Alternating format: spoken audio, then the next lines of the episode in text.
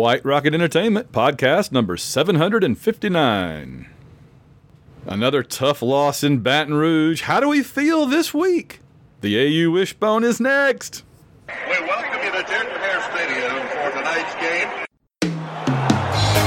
Yeah, yeah, yeah. Who's in the mood for some football? Yo, yo, yo. Chris Davis takes it in the back of the end zone.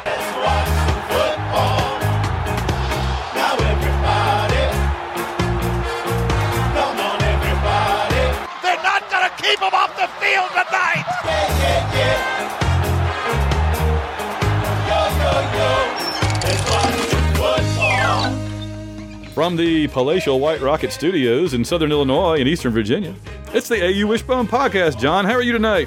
Very well, Van. How are you? I am your host, Van Allen Plexico. I'm joined as always by my co host. I'm John Ringer. And John, I'm not great. I think that our old fun meter will will bear that out for me, but we have no choice, no option but to stay the course and continue on. But we'll talk about tonight how we feel about all of that and where we think things are going. Break it all down, and we have some news, some stuff, all kind of things going on tonight to talk about and get into. So first up, as always, before we do anything else, I have to hit the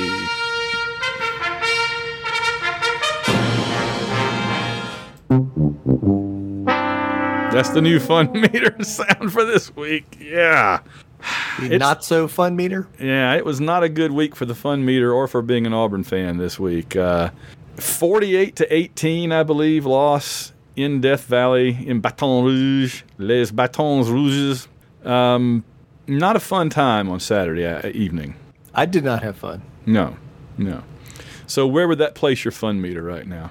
It's a little bit of basketball preseason in the air, That helps. right? That's going to pull me up by like half a point. Yeah. I'm going to say three.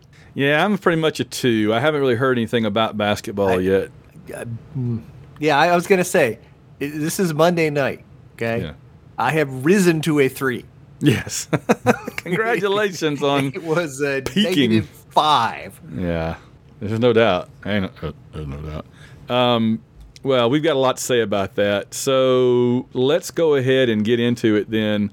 The LSU game, and we'll talk about Ole Miss coming up. We'll talk about a few other things, but I do I do want to do a little post mortem here on LSU.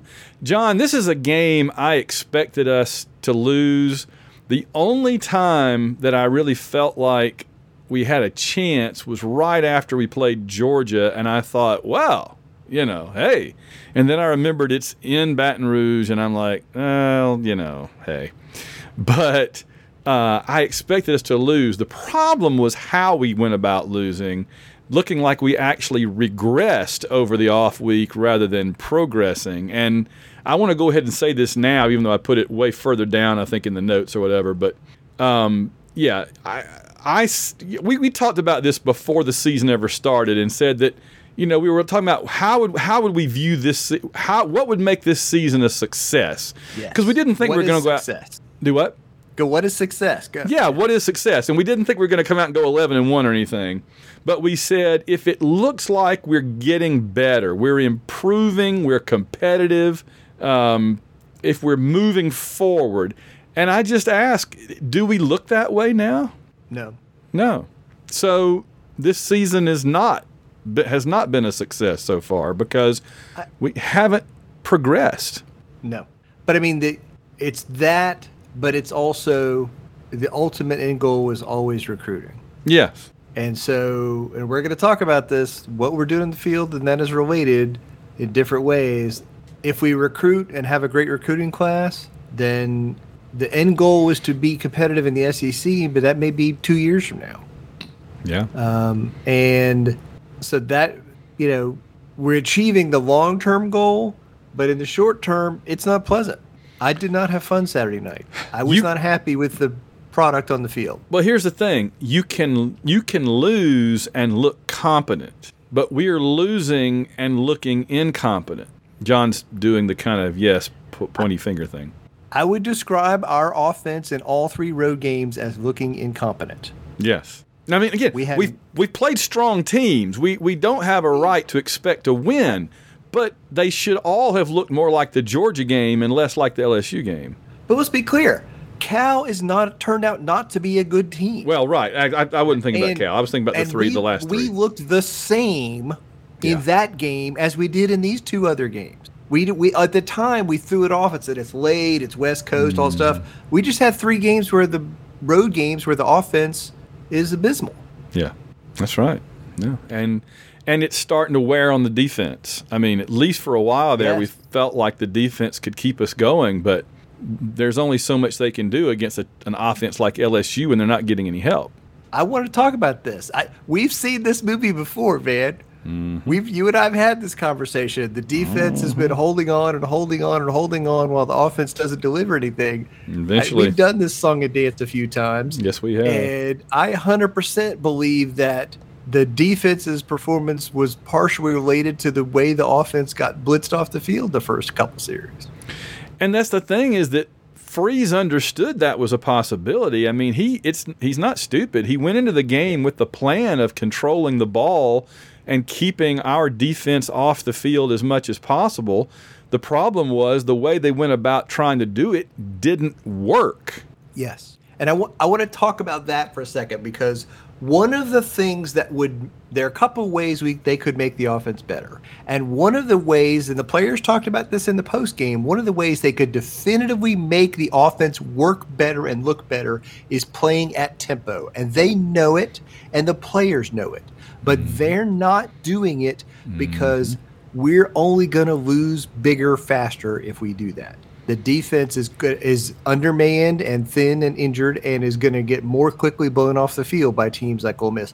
We will look more competent if we move at tempo and offense, but we're not doing it on purpose. Yeah, it really poses quite the dilemma, and and Freeze talked about that in the press conference and afterward this week. That that he's like, you know, like you just said, he feels like we could do a lot better that way, but also it would hurt us the other way because it would put our defense back on the field too much. And he's like, I don't know if that's. He said, he basically he said he's not. He's coming around the idea that maybe that wouldn't be any worse. And I mean, against Ole Miss for sure, that. Uh, I don't. In other words, let me put it this way: I don't know that our defense is going to stop Ole Miss anyway. So you might as well score as many points as you can. Well, it's like what was the minimum number of points we were going to hold LSU to in this game? I told I talked in the pre last week about mm-hmm. the lowest they had scored was 24 and that was to Florida State. So at home when they're mm-hmm. playing better, probably 30 was the best we could hope for. So mm-hmm. how is our offense going to get to 30? And yeah. Well, there was a moment there where it seemed possible. There was a moment there when we got the the touchdown, the two point conversion. I'm like, hey, We had our best drive of the season, home or away, in this game. Mm-hmm. And it, in the LSU game, it was by far our best drive of the season. It was that drive. We drove all the way down the field and scored and got the two point conversion. It was a big drive for this team. Well, for about two and a half quarters, well, all right, let me back up. The first two possessions, we looked as inept as any football team ever has. On I both mean- sides of the field. Yes, the the yeah the offense the band should have been playing da, da, da, when our offense was on the field the first two times. But once it was, I hate to say this, once it was seventeen to nothing though. It's again this and this is going to sound familiar to you, but that sounds like we're talking about a 1990s game with Florida.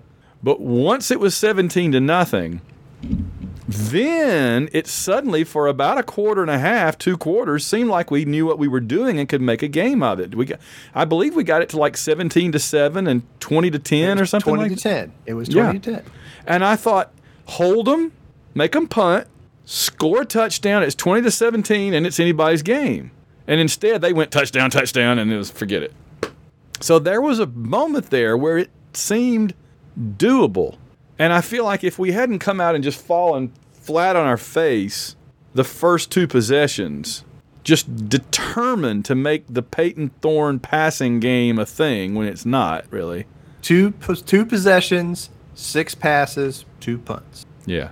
And negative 10 yards.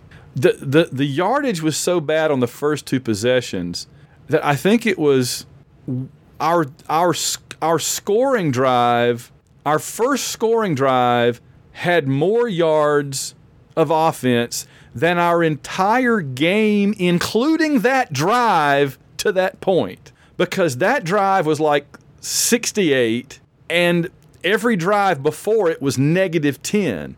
So we made like 68 yards on that drive, but when you included that 68 in the negative 10, our entire offense for the game was only 58.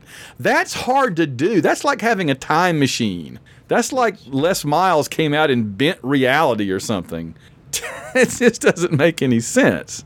So, um, you noted that the game really was played in three phases. That's kind of what we're talking about now. So go ahead and flesh that out if you have if we haven't already. Again, the phase one was the blitz. Yes. We, you know, we got we got off the we had a week off. We had the Georgia game and a week off, and we we showed up in the first five seconds of that game and looked like we weren't ready. And LSU was ready, and they were going 100 miles an hour.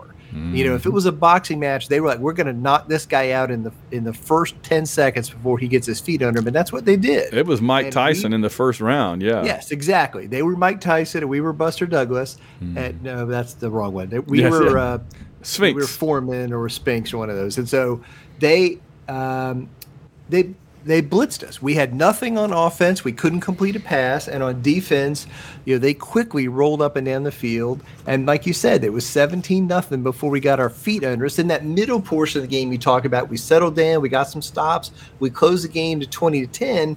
But it, from that point on, their offense cruised. We couldn't stop them, and we barely got a, a you know enough enough offense going after that. So. Um, so yeah, I had different feelings. I, I, I first was just humiliated. I was like, "This is bad. This is embarrassing." I felt like we were squandering all the goodwill we'd gotten from the Georgia game. Right? The narrative coming out of the Georgia game is, "Well, hey, maybe Auburn's not so bad. They really look like they know which end of the football is which. Look at them. They, they kind of know what they're doing for a change." And now we went out there and just gave it all away again. And that was was so frustrating about it was just knowing that people were like, "Yeah, we were right all along about Auburn, old Auburn, man," you know, and just we, just one step forward and then two steps back, and it just killed me. Um, yeah, so but on the I other, thought you I, you compared it to those Dye games against early Spurrier, and I Yes. thought that was very a very good comparison. yeah, the the Dye games and then and then a little bit of Terry, not the good Terry ones though, the the, the later bad ones, the the Chris Doering ones, you know, but um, where it, it just seemed like we were never going to have enough offense to keep up with them. And and those teams though the problem was those Auburn teams had an offense. They just couldn't for a couple of years there keep up with with with those offenses at Florida but it turned out to only be like a 4 or 5 year run anyway. But but I had a counterpoint though that that some fans are acting like the whole season is garbage and I'm like did the did the did this just make the Georgia game not happen I mean, there have been some really good Auburn teams that have gone down to Tiger Stadium and looked bad, like the 1988 team, the 2017 team, and dare I say, um, the 2013 team that played for the national championship got their tail beat. LSU ran all over them. I don't believe any of them got beat this badly. No, no, that's true. But And and it it go it goes back to what you said, okay? If we looked competent and they blew us out of the stadium because they were awesome, hey, that's fine. But offensively, we don't look that way. We, uh, you know, on an here's the deal with I, I'm really frustrated about the offense right now. I'm not going to hide it. I'm upset. Objectively, on a straight comparative basis, we're worse than the Harsin offense before he got fired last year. yeah, This team is worse than that team on offense. And on a per when you normalize it for who we played and ha- and where we played, you know, we're one of the bottom 20 offenses in college football. We have the worst passing offense in the Power 5. The worst. I'd hate to think Iowa a team had a worse one than this. Quarterback and they look worse than us. And and we look worse than them. I would I would hate to think anybody had a worse offense than this. My gosh. So I'm just so he, this is the question I want to talk to you about. Mm-hmm. There, there's three options for Freeze and them on offense. Okay, one is run the style of offense that Freeze and Montgomery want to to demonstrate to recruits this is what we're going to do. This is how we're going to use you. You can see yourself in the role of this guy over here, and you'll be better than him. Okay, that's kind of what we're doing. Option B is do what the team can do and what best suits the players and will keep us in the games, which probably means doing what we were doing with Robbie at the end of last season. Okay. Yeah. Option C is try to do both of those things. And I think this is kind of what we're trying to do. And the offense is bad. It's, you know, it's not good. Um, and I, you know, did you see anything in that game that makes you think it's suddenly going to get better? Yes, I saw that it looked like in the second half, Freeze took the play calling away from uh, Montgomery. I may be completely wrong, but every time they showed Freeze in the second half, he had a sheet in front of him and was pointing to it and talking, and I never see that usually. I also think the other thing they did is, and I'm all in on this, is they were very clear about we're going to play different guys. Yeah. They replaced two of the offensive linemen in the second half. They replaced the center and uh, Izavion Miller, the, the right tackle. Um, they played the freshman Connor Lewis center, and then we saw a lot of you know the young running back, the freshman running back uh, in the Cobb. game, and a lot less Hunter. Um, and we saw them basically do live auditions on the field for wide receiver. Yeah. Okay. because what happens is in the game, Hey, bring people down from the stands, man. That's fine. Well, we had they had everybody lined up on the sideline, and this is what happened. We threw those two slants to Camden Brown, mm-hmm. and then the LSU corners came up and said, "Okay, we're going to play close now." So the pass that's open at that point is kind of the fade, where the, the receiver breaks to the sideline and the quarterback throws it over the defensive back's head, and you have to be kind of a dude to go get that pass, or kind of the you know the the back shoulder throw stop thing, which requires some real close coordination between the quarterback and the receiver that we don't have. And you saw in this game they threw that fade pass about six times with different guys. They tried it with Fairweather. They tried it with our uh, Nick Mardner. They tried it with uh, uh, Hicks, um, and they tried it with uh, somebody else.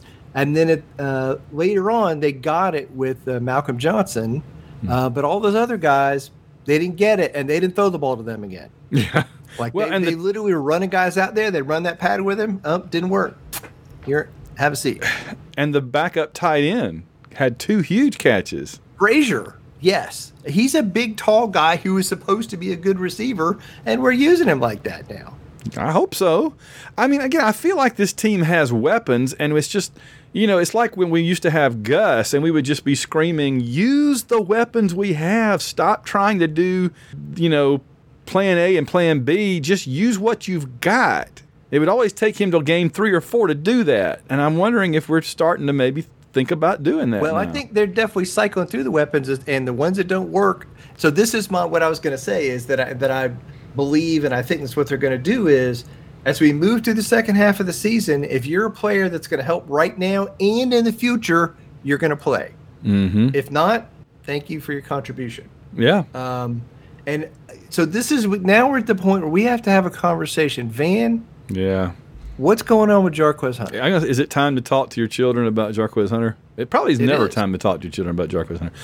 Um, well, only in the sense of what not to do on the internet. That's right. Um, well, he's always been kind of an enigma, kind of a mystery, because you know he backed up Tank and was able to come in and do kind of the change up a little bit, and from that we decided he was the next big thing. But you know, and he's had his moments.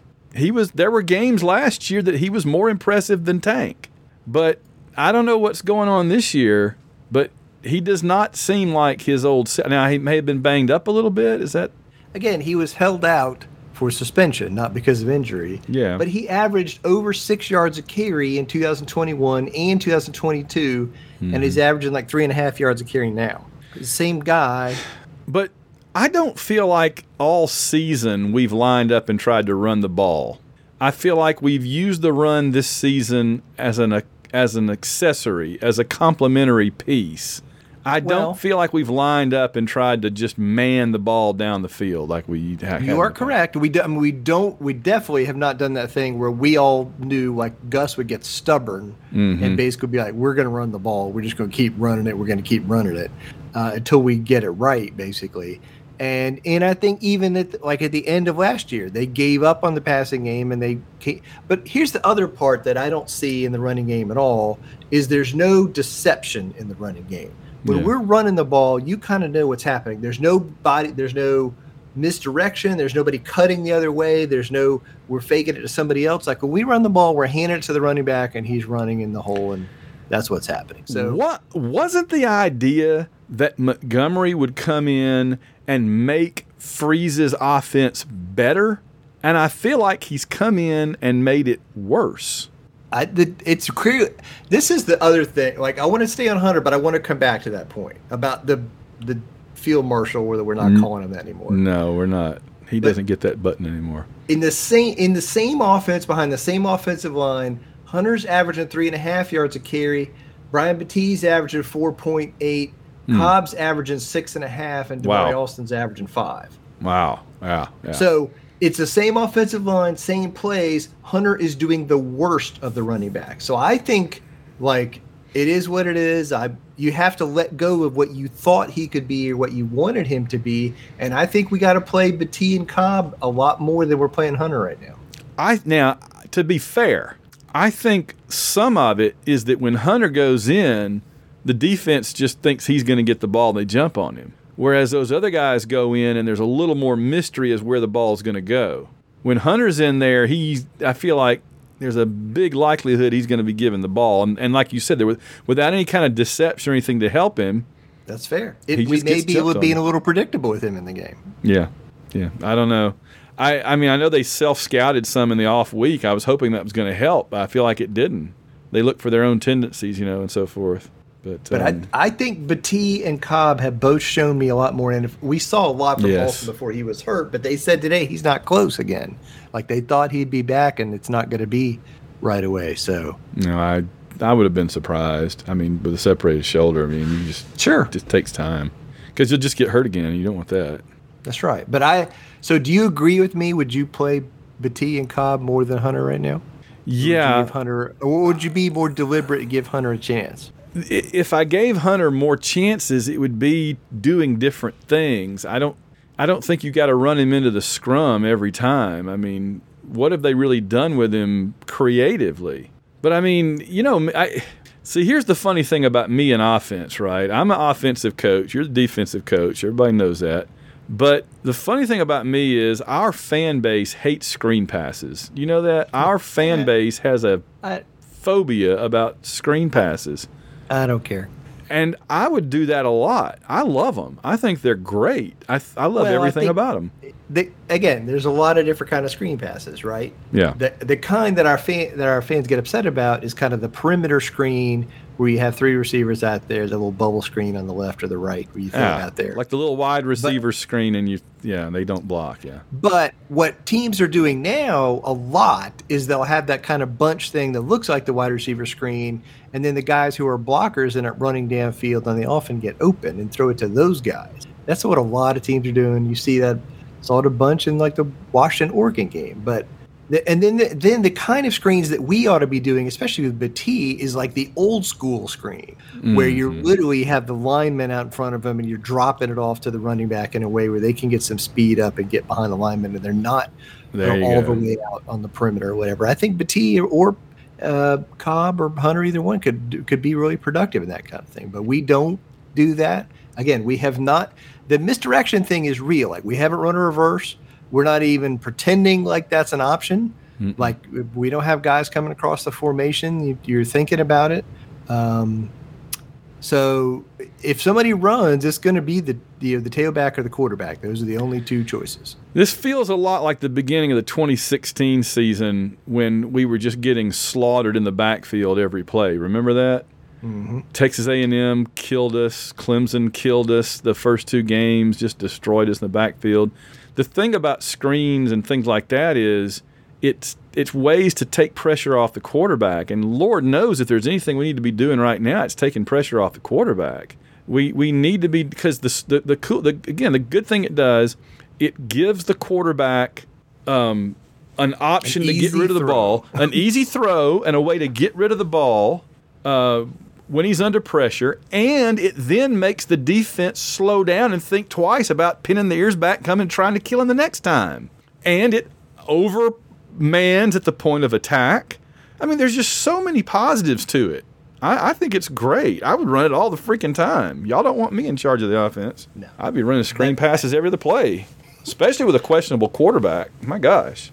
they did we did play a lot of guys right so we played oh i want to come back to your point about montgomery Yeah. before i keep going here i one of the things that is really going on here is the idea that like okay freeze and his guy from liberty are you know competent montgomery's competent thorne's competent and they, but the combination of them is not competent That's interesting.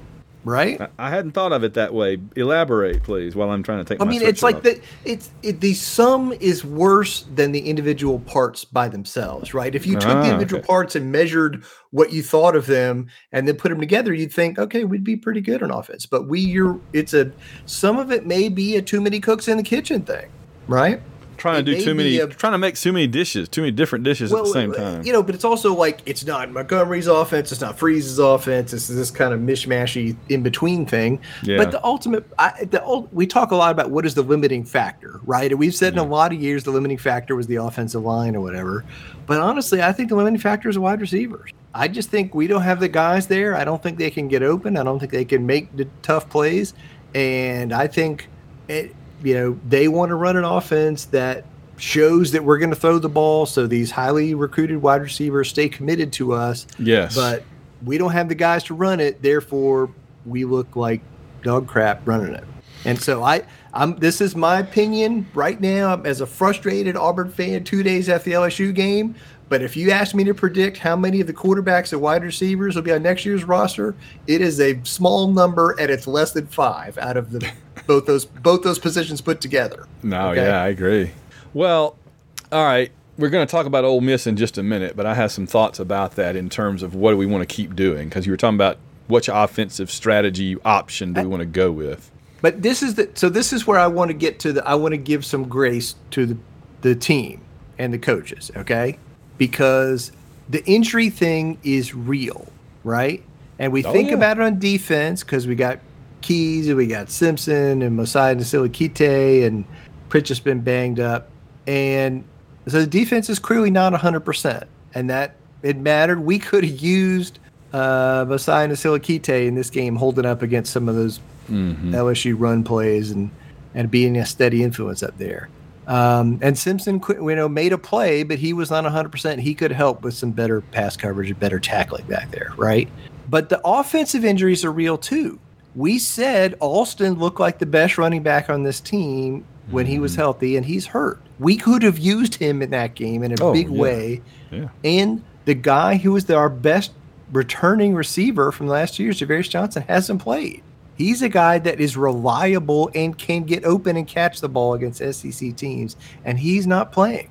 So I think a, a little bit we got to think about that piece and say, though, you know, that matters, right? I mean, those two guys would make a difference if they were playing t- in that game Saturday night, not to win, but the, to make us look better. Yeah, yeah, and that's again, that's kind of our goal right now. Is if we know we're not going to win, which would have been extremely difficult in that game, for example, we just want to look competent and improving and worthy of new recruits coming in. Because the big fear to me was not losing to LSU because I figured we were going to lose to LSU. That nothing nothing along those lines surprised me. My big fear was that we looked so incompetent and stupid that our recruits said, ah, "I'm not going there. I'd just be wasting my career. I'll go to a real school." That's what I was worried about. That was I was terrified about that. I just kept thinking, what are our recruits thinking right now? We got to turn this around. They get early playing time available. That's what they're. I hope so. I hope so. Um, what have we not talked about for this game? The defense. Yeah, I mean, I think um, one thing is I think in the Georgia game, the defense played incredibly hard and high with a high level of intensity from first snap to last snap, and we did not see that in this game. The injuries matter and stuff, but that thing is real. Um, they, the defense was caught as flat-footed at the beginning of the game as the offense was. They, that They that were not- shocked me. They were not at the level they needed to play at at the start of the game, and LSU took advantage of that. They did. And the the, the big thing is we, you know, the, we talked about talent at wide receiver and how we had to go get new guys that you know in the recruiting and stuff. The defensive line is is there. I mean, like we do not have enough difference makers in the defensive line by a long shot. I these guys play hard and all that stuff, and I like Harris and uh, then we got a true freshman out there, Falk, that played a bunch in this game, but. When they show him on camera and pads, he looks like a linebacker. He's so thin. He, you know, so I think um, we need a bunch more difference makers on the defensive line. Uh, we, you know, we got some freshmen that you know, uh, uh, Deron Reed's another guy that you know I want to see uh, maybe get some play, but we didn't get good push, and then we didn't. We talked last week about we have to contain him. You can't rush like a crazy person, and then Right. what do we do? We rush like crazy people, and there were huge lanes all the time for him. Yeah. Yeah. uh, There were several times that we got upfield and then he was gone, which Yeah. is exactly what we knew would happen. Um, yeah. That, I, again, I, I went into the game expecting that they were going to do a lot. I don't know if I thought 48, but 38 maybe. But it just, the, the first 17, though, was just terrible. That was what really disappointed me. Yeah, Um, what about the coaching? You had a note? I just I didn't again. I thought we we weren't ready for the starting gun. I think that was I could we could put that on the coaches, right? Their job is to have the team prepared to play at the level they need to when the game starts, and then you know to deal with the noise and the intensity of the atmosphere. That part too. They had practiced for that, but snaps and false starts in the first couple of series were not good. And then we at the end of the first half, we were run. You know, we had Robbie in. We ran a few plays. We got close to midfield, and then with the clock running and two timeouts, they ran Robbie off and ran Thorne on. Didn't call a timeout. Wasted about thirty seconds, and then we threw two incomplete passes and didn't get a first down. And that I just I, that's the first time this season when I've looked at kind of the game management piece and thought, what do- I don't what are we doing here? Yep, yep. Well, I, I feel I feel strongly that when a team's offense is self-destructing and self-destructing, and then they hit the ultimate self-destruct button, which is the old snap the ball past the quarterback and everybody has to run back and dive on it like a hand grenade. When you get to that point, you are officially at, you know, offense malfunction uh, malfunction junction. Basically, you have no, you know, that that- that's that's like the death knell when you can't even c- take the snap and it just sails past the quarterback. That's when you just kind of look at the offense and go, "Yep, there is that's that's it. They can't even they can't even do that." So, uh, well, all right, that was the LSU game. I just as soon bury that in a put that in a box and drop it in the middle of the ocean somewhere and never think about it Yucca again. Mountain Yeah, nuclear exactly waste site. nuclear waste absolutely uh, we've got Ole Miss coming up and i john i have zero reason to think this game will go any differently except that it is a night game in Jordan Hare for the first time this season. So the question that we, you know, it's like every week we have a question. Against Georgia, it was what can we possibly do, right? And we did. We did all right. Against LSU, it was can we do that on the road at night in LSU? And the answer was not even close. No, we can't. Now the question is how much difference can it really make to the to the way the game plays out and to the outcome of the game to be at home at night for the first time SEC after dark how much difference will that make I think it'll make a gigantic difference. I think this t- I, again. It's funny. Somebody was joking on uh, Twitter. The what would the spread be if home Auburn played road Auburn? Like I'd be like at least ten points, right? oh at Uh, least more dude, maybe fourteen. So I just think we're. I think we're going to play much better on both sides of the ball. The stadium and the crowd is going to make a huge difference, especially to the defense. But yeah we also have to recognize this is not, you know, Georgia. This is a team much more like the team we played on Saturday. yeah They're a Yep, high yep, powered offensive team, and they are going to try to roll up and down the field on us. Yep. Yeah, I um I don't have high hopes. I'm just hoping that it'll be more like the Georgia game where we come out of it holding our head high rather than coming out of it with a paper sack over our head, which is kind of how we felt after LSU. So that's my goal for the Ole Miss game is to not be humiliated again on television. I think that's a good goal. Yeah. They now they did lose at Alabama, and in that game, the big difference was Alabama stopped the run. yeah, Alabama shut them down them- pretty good. Alabama held them to like 50 yards rushing. Now they had like 250 yards passing, but Mm-hmm. Alabama held them to like 50 yards rushing, and that was the difference. But also like Tulane held them to like less than 100 yards rushing in that road game as well. That's the 2 tough Mm-hmm. road games Ole Miss has played. And in both games, the you know the other team has really held them down on the rushing side, and it's made it a you know either an Alabama win or a close game with Tulane. So I think that's the thing. We have to stop the run. We got to focus on Judkins, the the good running back, and, mm-hmm. and limit him. Well, Tulane was able to move the ball on them and score. I don't know that we're going to be able to do that. That's the thing. We may hold them down a little bit for a while. It may be another 20 to 10 in the first half.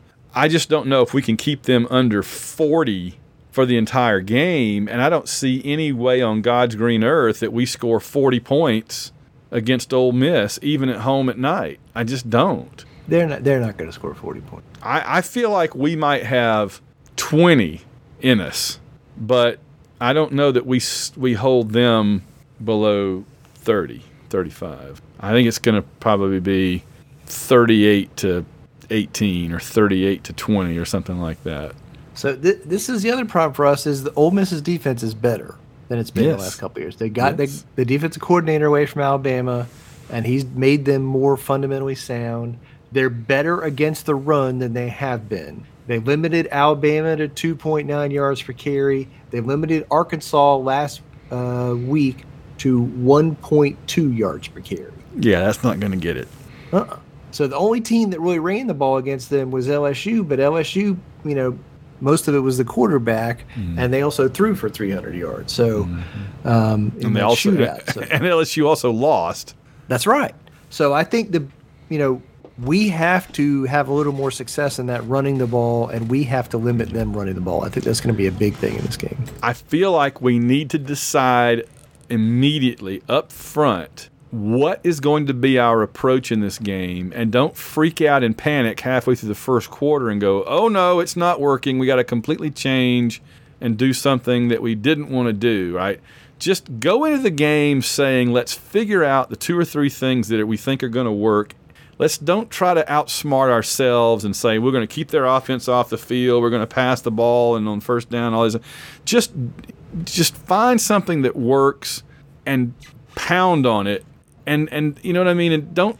I just I feel like what we've done on offense the last few weeks, maybe not the Georgia game, but other games, what we've done is decide to do a kind of a sophisticated, multifaceted offense. We can't get it working for various reasons that we've touched on.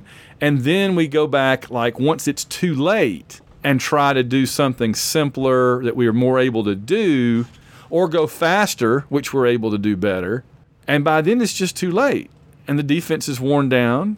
And then we prim- we do a penalty or a turnover or something. Now we at least we have been better about that. We didn't have a lot of penalties and turnovers the last two games. No, Georgia No, we didn't have a turnover against LSU. We didn't have a lot of penalties, but you're right. We can't. We're not good enough or talented enough and explosive enough to have negative plays on offense. Yeah. we gotta. Uh, we have to eliminate those entirely. We have Yeah. to execute well and get positive yards. Right. We can't have penalties. We can't have sacks. We can't have you know tackles behind the line. We got to get positive yards. We can't be in third and ten every time. You know, we got to stay on schedule, get four or five yards on the first couple of downs, and then have a manageable third down. And their quarterback Dart is having a good season. I mean, the Oklahoma State quarterback's got to be. We all said, "What are you doing?" Right when he went there. Why would you go there and just sit on the bench? But Dart's he thought playing- he would. He thought he would get it right, Yeah, well, but. Dart's playing well. Sixty-four percent passing, twelve touchdowns, two interceptions. He's averaging ten yards a carry running the ball, and he's a good runner. Yeah. Which again, we're going to be in some of the situation we were in last weekend. Do you rush him like crazy? Do you control rush? It can, and this is the problem. If we stay in our rushing lanes and rush in a disciplined way, can we get any pressure? If we don't blitz, can we get any pressure? And if we blitz, there's going to be a bunch of one on ones and maybe guys open downfield. That's why I worry that they're going to score over 30, if not 40, and it just makes me very nervous. So yeah. Wasn't Jaxxon the uh, the big green rabbit in the Star Wars comics? I think pretty much so. Um, You're joking. You know he he does the face paint to look like Anakin Skywalker, right? no. That's yes. Jaxson Oh. Dart does the face paint so he looks kind of like the Anakin Skywalker from the the middle prequel movie. Oh wow. Did not know that. Does that make you think less of him? I would have preferred if you said he painted his face green to look like the rabbit from the Star Wars comics, because Jaxxon the Green Rabbit, the Green Space Rabbit, is awesome. Anakin Skywalker from the prequels is I have no interest at all.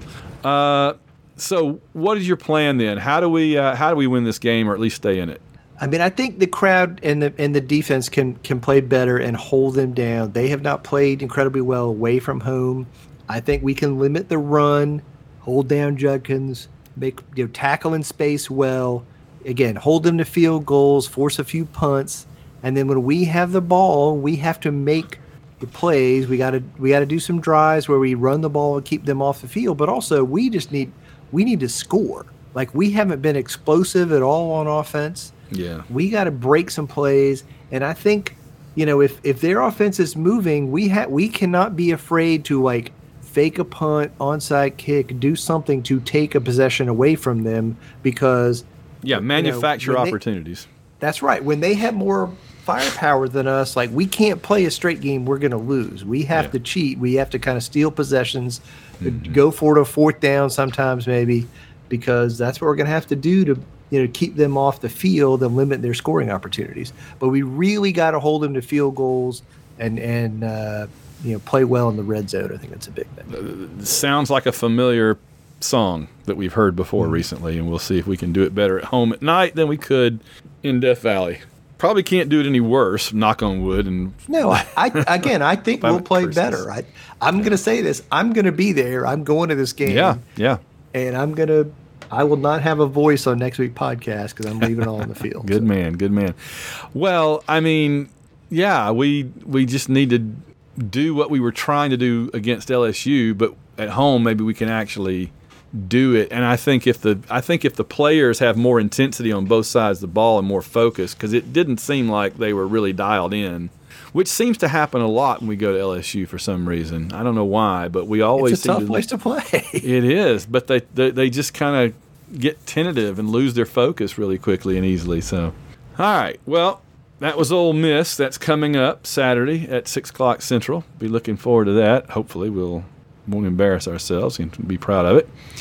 John, we got a big thing coming up. I want to mention really quickly. Um, we're finishing up our newest Auburn book. We haven't announced the subject of the book. We haven't announced the title, but those that follow me on Twitter will know that I've said a lot of trivia and thrown out some various trivia questions and trivia and little factoids over the last few months related to iron bowls. So just let that soak around a little bit, get an idea of maybe what's going on. But um, I think this is a really fun book. It's it's really interesting. It was a ton of fun uh, doing the interviews with you when we were down in Auburn last year. Did a bunch of research on this book. It was a lot of fun digging around in newspapers.com at some old newspapers on this book, and uh, I think we found some really interesting information, some stuff that wasn't widely known or reported in previous articles along these lines. And so we are going to do a video in the next few days. We'll have to decide when it's available for us to do it. Between between now and our next show, maybe sometime later in the week or over the weekend or something, we'll just do a quick YouTube video and we will announce the title of the book, the subject of the book. We'll tell you some tidbits about the book. We'll show you the cover of the book, and we'll show you how to go and find it on Kickstarter because we're going to do an exclusive availability of it on Kickstarter in 2023 where you go on there and you can get a hardcover or a paperback of it signed by John and me, and we'll have it to you hopefully we plan to have it to you well before Christmas if you want to get it for a gift for somebody or something like that. That went really that worked really well getting them out to people for the basketball book last last summer and fall.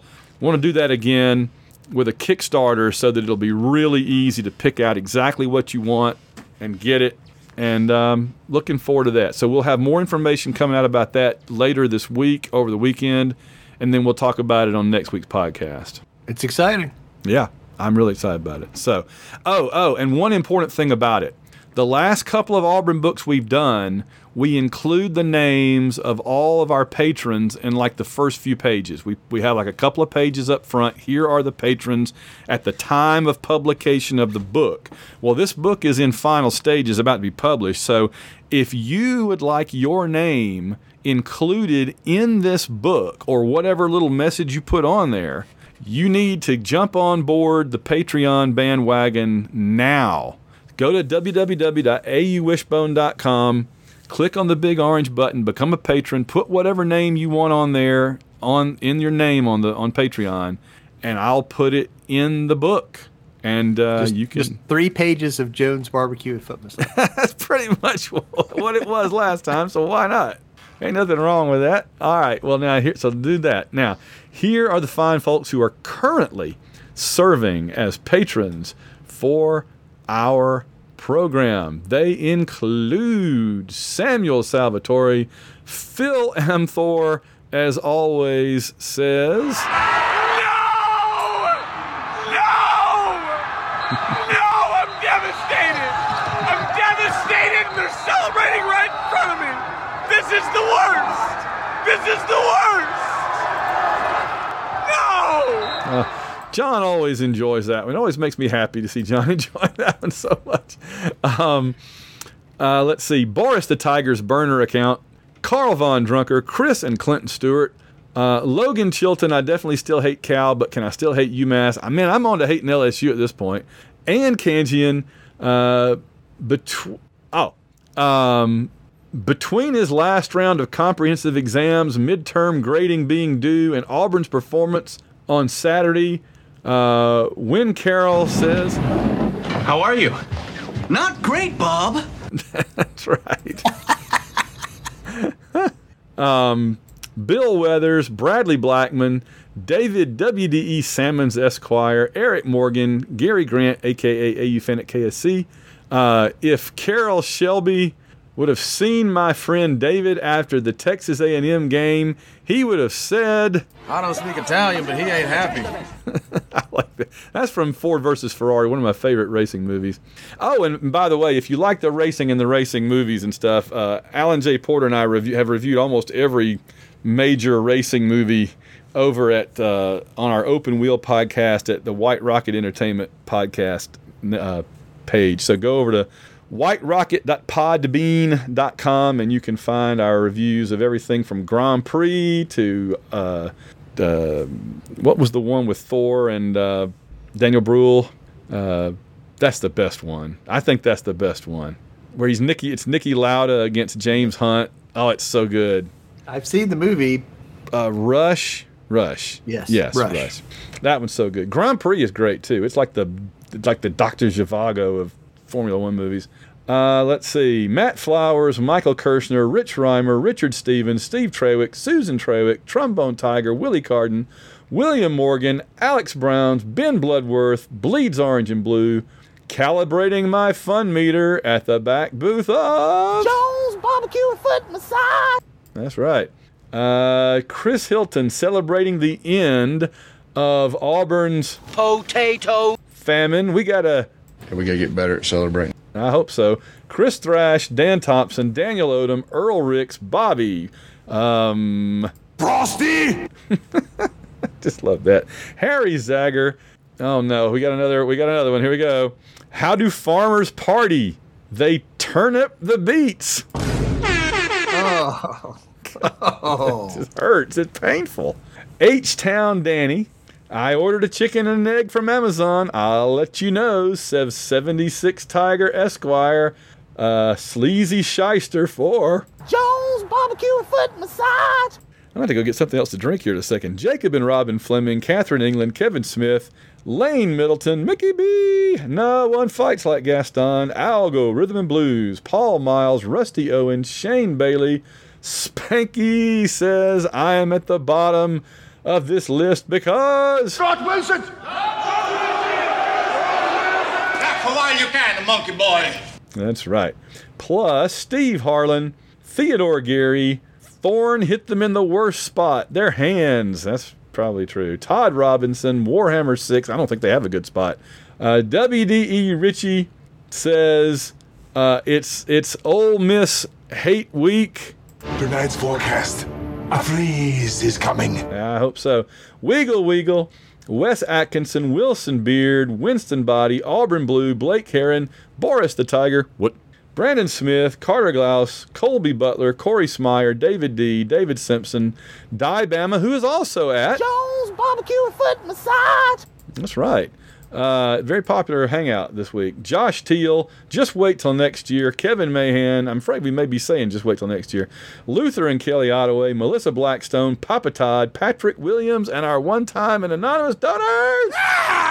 Pausing the sleaze jokes out of respect for the season, but just know I'm still thinking it. He's probably thinking it even more right now. Philip Martin, Randall Walker, Rob Morgan, Russell Milling, Sarah Hines, Sasquatch, Shannon Butson, Spider Man has a winter jacket made of Mediterranean flatbread. It's called a Peter Parker.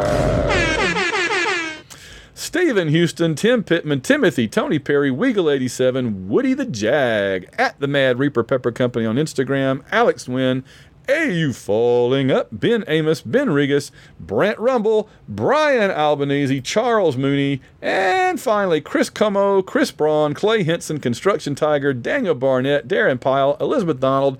We, uh, We gotta get better at celebrating. I'll buy this for a dollar. James Taylor, Jim McCrory, Joey Miller, JT Jarhead, Justin Bean, Kenneth Brent Rain says the barbecue, You have failed me for the last time. aka Auburn Dad for Life, Mark Squire, MVP, captivating Kathy Bright. You don't have any friends. My favorite button. Oh, sorry, Gollum. My favorite button on the remote is pause. I am Tiger. Please clap. New York Tiger says, beat the lame train and may Bama hire that knucklehead when Saban retires. War Eagle. Uh, Paul Bankson, Rich Hammett, Royce Alvarez, Russell Souther, Ruth and Darren Sutherland, Sports Illustrated's Auburn Elvis, Stephen Thompson, the Slinko family, Tim Sauls, Trevor Johnson, War Eagle Delvin. Where does Auburn go to get its orange uniforms? At New Jersey. Why are you booing John? He's right. Plus our one time and anonymous donors. Go to www.auwishbone.com and remember, go to www.auwishbone.com if you want to have your name in the new book. Uh, let's see. There was no Formula One race this weekend, so all the numbers stay the same. Let's check in on the SEC Pick'em contest. The leaderboard is led by Van's favorite sound clip, Frosty, followed by Frosty! Cal- followed by, and I think that is Van's favorite sound clip right now. It's becoming followed right by now. Fun Meter Calibration and Bill Miner, the 58 57 uh, correct picks comparatively. There's a couple t- people at 56, some groups at 55. Van and I are tied at 53 correct picks. We're we're on the hunt. We're coming for you at the top of the leaderboard. But it's a been really good competition, and uh, if you're a patron, jump on in there, make your picks. We'll see what happens. We're only five picks down now. I feel pretty good about things. We're hanging around. Halfway through the year, there's a lot of games left to play. I had to climb a good ways up from my terrible start, but now we're even and we can start climbing up there and challenging these Johnny come latelys and ne'er do wells. That's good. That's it. Uh, guess the game remains on hiatus just to taunt uh, Jared because it's fun. he sent me a nasty tweet last week because I said, I said, it just hurt, it just cracks me up because I feel bad for him, but yet it's funny because we're giving him a break. He's not having to work his tail off. He's getting a nice little break. He's still getting mentioned. He's still getting his airtime. But um, but I said, yeah, I, I, to save time in the show, we we we paused the we paused the on hiatus to guess the game, and then I added a whole new seg- segment that takes up at least as much time, so it didn't really accomplish anything, and it was basically the equivalent of flipping me off, which was fair enough. I'll take it. I'll I'll take the hit for that. But that's because we had this new segment.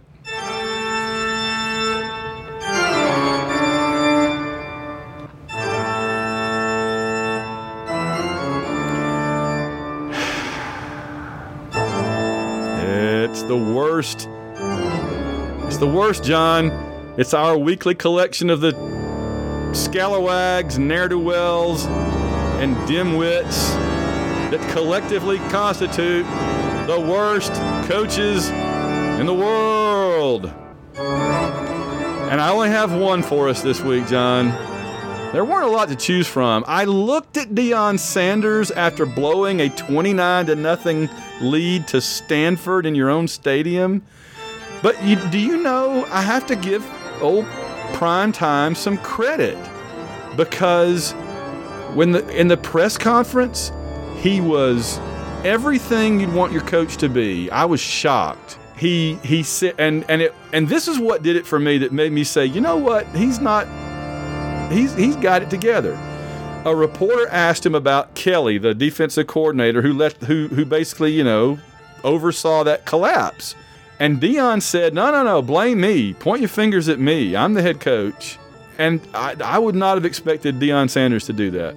But he's like, No, don't blame Kelly. Blame me. And um, and then he went on to elaborate on it. And I was very impressed. So you got yourself off the list, Deion. I'm putting Charles Kelly on instead. Charles Kelly, you are the number two worst coach in the world this week. But number one, that spot is reserved for our old friend, the $75 million man in College Station, Jimbo Fisher. Jimbo, you were already the worst coach in the world even before this week. But when a school has spent two plus seasons contemplating if it was worth like $75 million to pay you to go away, and they're like, you know, maybe it is, that's not good. I mean, we wrung our hands over giving Gus 20 to 25 million to go away. This is like three times that. And A&M is like, I know they've got the money, but still it's just such a terrible look. A&M's like, you know, maybe we ought to just write him a $75 million check. Let him go buy an island like like a Bond villain and live on some island of volcano base. They're, believe me, they're thinking about it right now. That's bad. Who did they play this week? I, I lost track of They it. I- lost at Tennessee. They lost at Tennessee. It is another one of those. They're in the game, Mm-hmm. but they just couldn't close the deal. So, I mean, they're what three and three now, probably. They lost to Miami. They lost to Tennessee. They lost to Alabama. That's at least three losses right there. Yeah, they're three and three. So, And again, they still got to play Ole Miss and LSU, and um, somebody else good too. they're not going to beat LSU. No, because again, we talk about the rock paper scissors thing. A Mhm. and M's biggest weakness is their secondary. LSU is going to torch them. Oh, they're going to torch them. I mean, they might score more points on LSU than they score on anybody else, but they're going to lose like 70 to 50. It's going to look like that Ole Miss game. So, because they're going to send that big pass rush against that quarterback, and he's just going to run around him and go for 80 yard touchdown. You can throw it over their heads. Or throw it over their heads. That's right. That's it. That's all I had to say. Jimbo Fisher, now and forever, you are the worst coach in the world.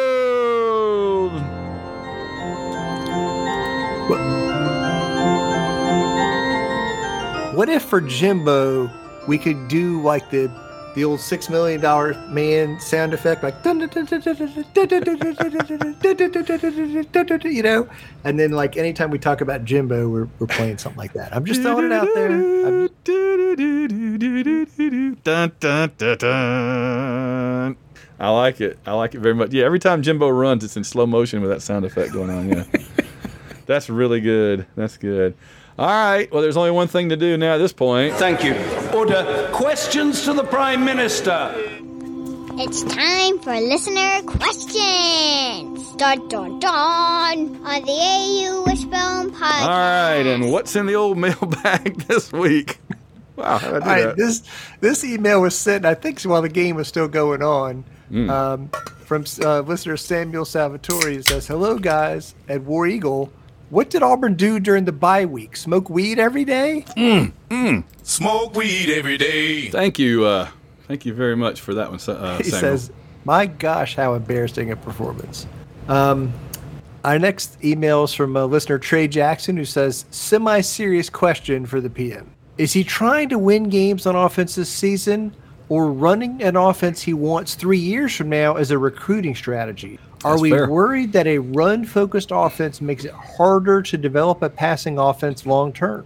No, I mean, all of that's legit. Those are legitimate questions. I don't know the answer, but they're legitimate questions. I truly believe we could win more now with a run focused, pass less offense, but they're not going to do that because it will hurt them in recruiting. No, I agree. I believe I believe that. Yeah, I think so. Which is and it again, as an Auburn fan, that's a tough pill for me to swallow. That we are not doing what I believe will help us give us a better chance to win the game this week. Mm-hmm. You know, I have a t- that's tough. It's tough. Um, question from Doc Crackham who says, "So my question this week is roughly the same as my last one. How much of this game's issues are to blame to coaching? We looked ill prepared and flat from the jump. The defense didn't have any edge or energy, and Freeze looked like he knew we couldn't win that game. We had two weeks to prepare, and that was what we showed. We couldn't get lined up right on the first freaking drive. Is it Thorne? Is it the position coaches? Is Freeze spending too much time recruiting? We need to get out of this hamster wheel and stop blaming talent. Scheme the guys open, coach them up, do your job, have energy, and for goodness sake, just look competitive. Oh, absolutely. No, absolutely. I, I mean, I, there there are no answers that we're going to pull out tonight, but but everybody's everybody's right on it though, just like what we were saying earlier. Right, I, and this this next email is from Josh Corbett, who says one simple question. He says, John Van, after LSU, I'm under the impression the staff needs to bench Thorne and build around Robby. I know he has his flaws, but so does Thorne. I do think Robby, with his athletic ability, will give this team a wrinkle that teams have to prepare for. Who do y'all think should start and play the entire game? War Eagle and the 2012 stats that this team is compared to just show how bad this offense has played this year. Yeah. Um, well, I, I keep saying though, keep comparing this year's team to 2012, and I'll just keep reminding you that the 2013 team played for the national championship with just a couple extra players. But um, I I don't know. I mean, it's funny because on Twitter and stuff, just as people were saying, "Oh, just get rid of Thorne and, and bench him and play Robby," Thorne drove us down the field for a touchdown and a two point conversion. So it's it's not like Thorne didn't do anything in that game. He started terrible and he had some terrible moments, but he also had some of the best moments in the game. So it's like, what do you? I don't know how to react to that. I don't know. Again, I think th- they're Robby is on not running the same offense that Thorne is. Robby is running a very small subset of the offense. Yeah. So, you know, he looks good because the, it's the plays he's in, right? That he can execute. He knows what to do, and they're suited for him and his skills. It's not the whole offense. Thorne is running the whole offense. He's looking at the, you know, adjusting the plays. I think there are plays that uh, the coach and, and Montgomery want to run that they don't think Robby can run, and I think that's why Thorne's a starter because um, they don't think Robby right now can do the things that Thorne can do in terms of making decisions and getting the distributing the ball to the right people. But I think some of that is like the, you know, in practice or on the chalkboard or whatever else. And when the games start and things are falling apart around him and guys can't get open, what can you do? Um, I don't know. I, you know, I think Thorne made some plays in the LSU game, but this is the other part, okay? And whether it's Thorne or Robby, other teams know that we can't throw the ball. It's not a secret. That's You right. know, we are who we are. And so defenses are playing us in a way where they're daring us to throw the football now. They're bringing everybody up, playing the run primarily. That's what it makes it harder for us to run. This is related to the Jarquez discussion we had earlier. It's harder for us to run now because teams know we have to run because mm-hmm. they are not afraid of our passing game. It, it hasn't burned anybody. So why be afraid of it?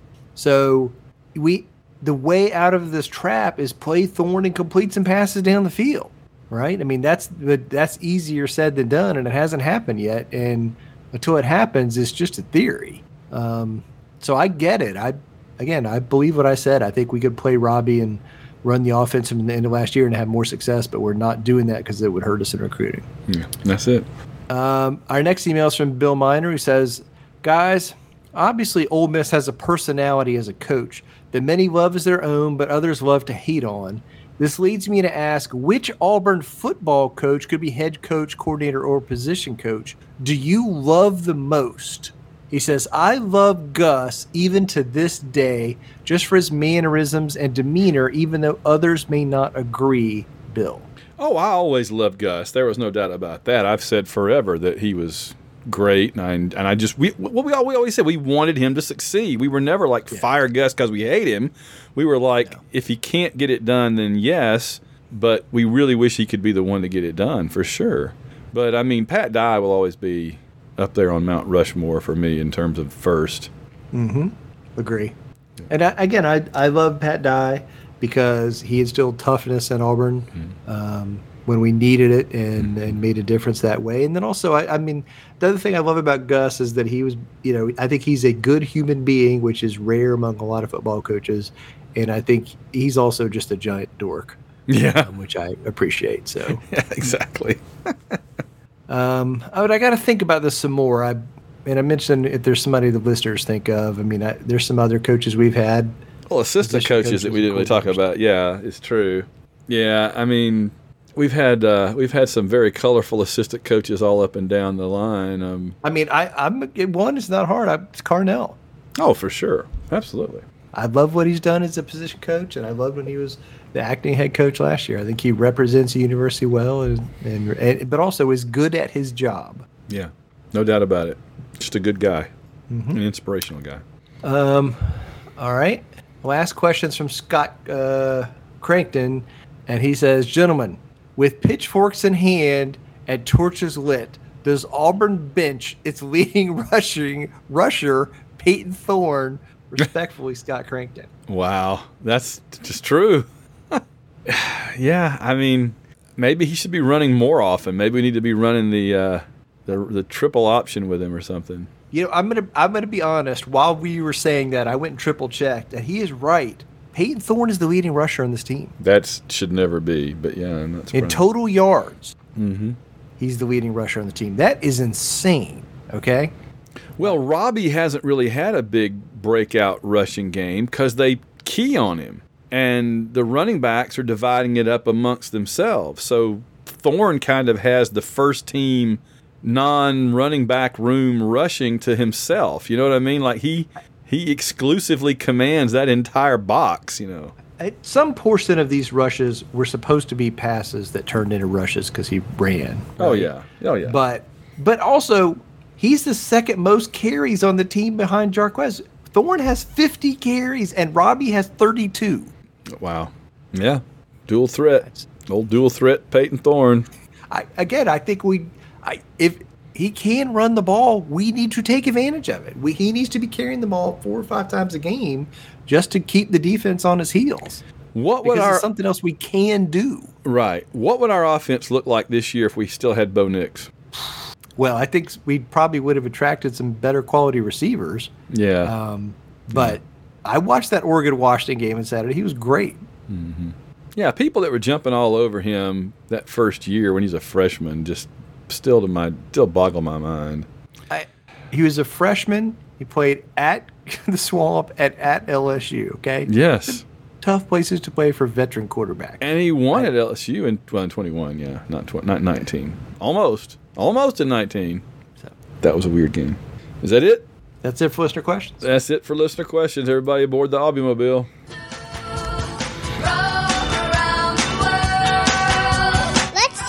Take a trip around the SEC. There they are.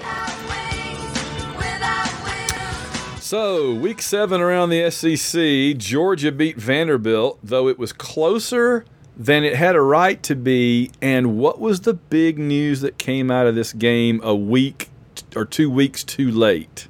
Brock Bowers injured. He's going to miss you know, maybe three to six weeks. Mm-hmm. Couldn't have gotten hurt before our game. Had to wait until No. after it. No, but also, you know, they got to play at Tennessee. They got to play Missouri. They got to play Florida, Jacksonville in a couple weeks. So those games are more interesting now. Don't have to play Ole Miss. Don't have to play They, Texas. no, they do have to. Actually, they do have to play Ole Miss. Ole Miss goes to Athens. But they Really? don't play LSU or Alabama. Yeah. Ole Ala- Miss goes to Athens. Georgia Ole Miss is like one of those we never see that combinations. When does they when do they ever play each other? Never. In fact, you know, if I were going to say what were what are like the three or four matchups that we never never see, it would be Ole Miss Georgia, it would be like Mississippi State Florida. Or or A and M Florida. Yeah, yeah, that's a good one. Or mm, Auburn, Missouri. Auburn, Missouri. Yeah, no doubt. Although we did play them last year, but uh, not enough for my taste. Um, all right, let's see. Alabama beat Arkansas 24-21. I didn't get to see that game. I was actually at a, at a kind of a funeral thing all Saturday until the until our game, so I didn't get to see much. I watched a good bit of this game. Again, uh, Arkansas is missing their uh, their good running back, but their quarterback was heroic in this game. He did a lot, and Alabama is, you know, has a good defense, but offensively they're the worst rushing team that Saban's ever had, Mm. and their passing game is basically like chuck it and hope somebody's down there. That's Milroe throw it deep and. You know, one of those guys will go get it. That's basically their offense, and then you play good defense. That's this Alabama team. And Arkansas, you know, played good defense and, and came back. It, I think it was like 24 to 7. And Arkansas came back and made it competitive, uh, but not enough. Well, I was going to say what what you described Alabama doing is often enough. Mm-hmm. The only time it didn't work so far was Texas. Yeah, their defense is, is pretty good. I'm going to say that. Tennessee beat Texas A&M 20 to 13. That's another one of those another one of those close losses for A&M. You just really got to hate it for them. I was just all torn up and so sad. But uh, I don't know that Tennessee necessarily won that game as A&M just couldn't quite get over the hump. They get stuck in one score And- downville. And again, Tennessee is 2013, and Tennessee had a kick return, I think, for a touchdown and a, um, another big special teams play where they downed it at the one. Yeah. So in a close game like that, that's that's the difference. Team winning, team winning. Florida, South Carolina, 41 39. Again, another game I wish I could have watched. Um, Carolina continues to be like A&M, just not quite. Just not quite. They're like a step below last year, and that's enough to make them lose these games close rather than win them close. And Florida got this quarterback away from Wisconsin, who I said in the preseason was terrible, Yeah. and he tore South Carolina up in this game. Graham Mertz. Yeah, yeah, that's right. That's uh, Ethel and Fred's grandson, I believe. Mm, that's right. Yeah. Uh, Missouri beat Kentucky 38 21. I did not see that coming. Van, the second best team in the SEC East is Missouri. Yeah. I may, That's have, the game Georgia should be worried about. I may have picked Missouri to win this game in the pick 'em just because of momentum coming off of Kentucky getting their tails whipped by Georgia. But honestly, I'm surprised that Missouri won by 17. Mm-hmm. That's crazy. Well, um, week eight is coming up. Mississippi State at Arkansas at the 11 o'clock time slot of death. What do you think about that game? I mean, that's two teams really hurting for a win, really looking for something. That's it. That's it. This is somebody's got to you know- win, whether you like it or not, boys. Somebody here, you can't be zero zero tie. Somebody's got to win. Listen, Mississippi State's looking at that game like we got to get an SEC win. This is our shot. Our, This is our big chance, boys. Up, Yeah. Banged up, coming off the Alabama game, but it's at Arkansas. Um, I think that it's going to be enough. Mississippi State is their defense is not the same as it's been the last few years. They're not great, so I think Arkansas can do it. Feel bad for that quarterback. I, I don't know why he stayed there. He should have gone. He could have gone to Ole Miss and sat on the bench with all the other quarterbacks that aren't getting to play at Ole Miss. Um, let's see, South Carolina at Missouri. That's A good game. oh, I missed Tennessee, Alabama. Yeah, the two thirty CBS. Tennessee at Alabama. If it was at Tennessee, I'd be a little more intrigued. I'm still going to try to watch it if I can, but It's the don't know. revenge game for last year, right? When Yeah. Alabama went up there and Tennessee beat them and stormed the field. So I don't know that Tennessee has quite enough. This is the kind of game that Alabama rises up. They'll play really good defense the whole time, and they'll hit like two 70 yard bombs Yep. to one of those receivers, it. and, it, and they'll win 14 to 10 or something. the twenty to seventeen. Yep. Yeah. That's exactly what's going to happen. That's it. All right, South Carolina at Missouri is a, is a pretty intriguing game, too, because Missouri, like we were saying, Missouri's looking, they're just can't quite. I mean, uh, South Carolina is trying to get over the hump, can't quite get over the hump. Have they got a shot? I mean, I feel like they got a shot could, against Missouri. It could be a shootout again. It'd be another Yeah. one of these Missouri games. It's like 43-40, and then maybe South Carolina can go in there and do it. But they're And- they're still reeling from the last couple of games they've lost. So another Missouri boat ride. And then let's see, uh, the six o'clock Central ESPN night game is Ole Miss at Auburn. We've talked about that one already pretty much. And Army, the Army invades LSU at six thirty on the SEC network. Um, I don't have a lot of hope for the Army there unless they no, can run the triple option and grind it out and just never let LSU's offense on the field, which is not entirely Man, man, I want to break it to you, but they're giving up the triple option pretty much. Oh man, what are they doing at Army then if they don't do the triple option? I, they're running some variations of it, but honestly, the they've changed the blocking rules in college mm-hmm. football, where it makes it harder to block outside the tackles at the angles that work. Yeah. That really work for the triple option. So That's really sad. That's depressing. it is. All right. Well, there's your games. I mean, it's not a stellar. I mean, stellar, stellar SEC week. We got Auburn, Ole Miss. will be good at night to kind of wrap things up. Uh, but you do have the. Um, I think Mississippi State, Arkansas is a is a low level, interesting, even matchup. Tennessee, Alabama will be fun. I mean, again, South Carolina, Missouri. These are all kind of like teams on a kind of a par with each other. So there's no obvious mismatches. Uh, so it'll be fun. And then the uh, the non conference game of the week is the noon slate, uh, 11 a.m. Central, Penn State at Ohio State on Fox. Why is it that the Big Ten and the Big Twelve have their big giant matchups at like noon or eleven o'clock in the morning? TV money. Because they don't want to compete with the SEC at two thirty or No, whatever. But no, part of it is that I think the three or four years ago, I think Fox in particular made a strategic decision that the noon slate was underutilized, that there weren't enough big games at that time slot. And if you put big brands in that time slot, they'll get real numbers Hmm. instead of trying to put them all at night or whatever. And so they do it. It works. They play Penn State, Michigan, Ohio State, you know, uh, Texas, Oklahoma, other big games in that time slot, and it works. And Penn State, Ohio State is going to have a gazillion people watching. It's going to be a good football game. These are two, you know, top 10 teams, and it's going to be not the shootout that Oregon Washington was. That was as good a football game as we've had this year, but this is going to be a, you know, another really good game with two really good teams. Well, there it is.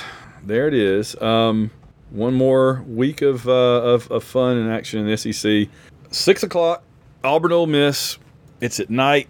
Jordan Hare is going to be rocking more than it has been all season. I think even more than it was for the Georgia game. I think that there's real emotion, real animosity with Lane Kiffin, with Ole Miss, with Hugh Freeze against Lane Kiffin and Ole Miss and Hugh Freeze, and just there's a lot of interesting storylines.